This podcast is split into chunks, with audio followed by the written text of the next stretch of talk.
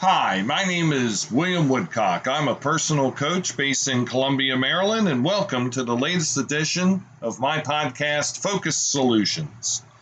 Today, we are nearing the end of our series on key questions and statements that a good personal coach must ask and a good client of a personal coach must answer. And I'm not going to spend too much time on today's topic because it's pretty self explanatory. But uh, we're talking today about revising one's goals and revising one's actions plans towards those goals. So, where we left it in the last episode, we talked about um, what happens when barriers, life, other things get in the way of being able to uh, fulfill your goals on the time frame and within the manner uh, in which it was set originally. And the good news is is everything is changeable. Uh, so if in the course of the coaching conversation, uh, we mutually decide, coach and client decide that it's the best thing to revise goals. Well, revise goals can be revised in any way, shape, or form.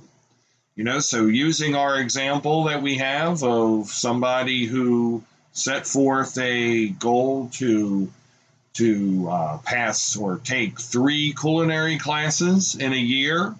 Uh, possibly the classes after the client uh, looks into them are extremely expensive and the client may not have the money. So, you know, we can scale that back to two times two classes in a year, or maybe even one class in a year you know, maybe the classes are very time intensive. Maybe, you know, the thought was, well, maybe they only meet uh, once a week for three hours, and instead they meet they meet twice a week for three hours. So then, you know, instead of saying take three classes, you only take two, or you only take one.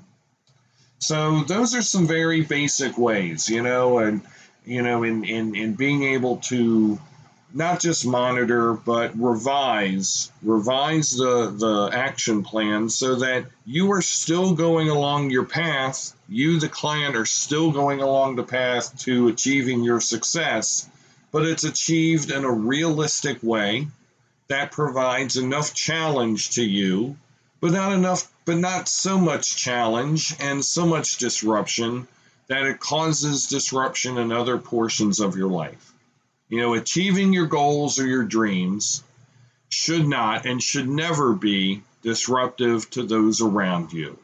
Changes are not necessarily disruptions. You know, you should not sacrifice any of the relationships or things that you hold dear that you don't want to sacrifice in order to achieve something new. You know, there's no harm in letting go of things that you need to let go of. You know, if you want to let go of that office job to go become a chef, go for it.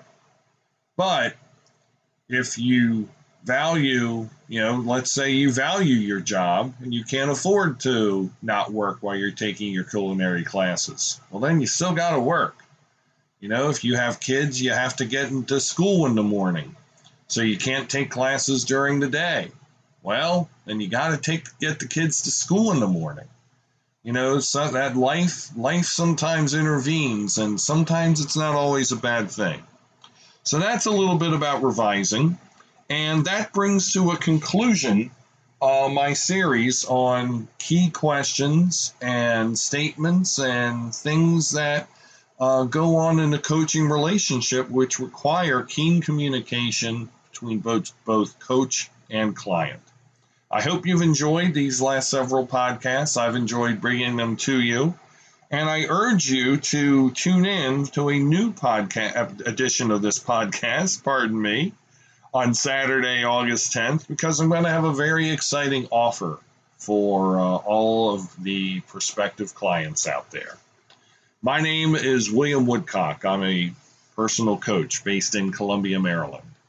I'm available at www.williamwoodcock.com, at billwoodcock17 at gmail.com, and at 410 963 0717.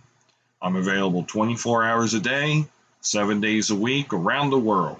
for consultations and for coaching in person, on the phone, by email, or over Skype. Thanks very much for listening and have a great day.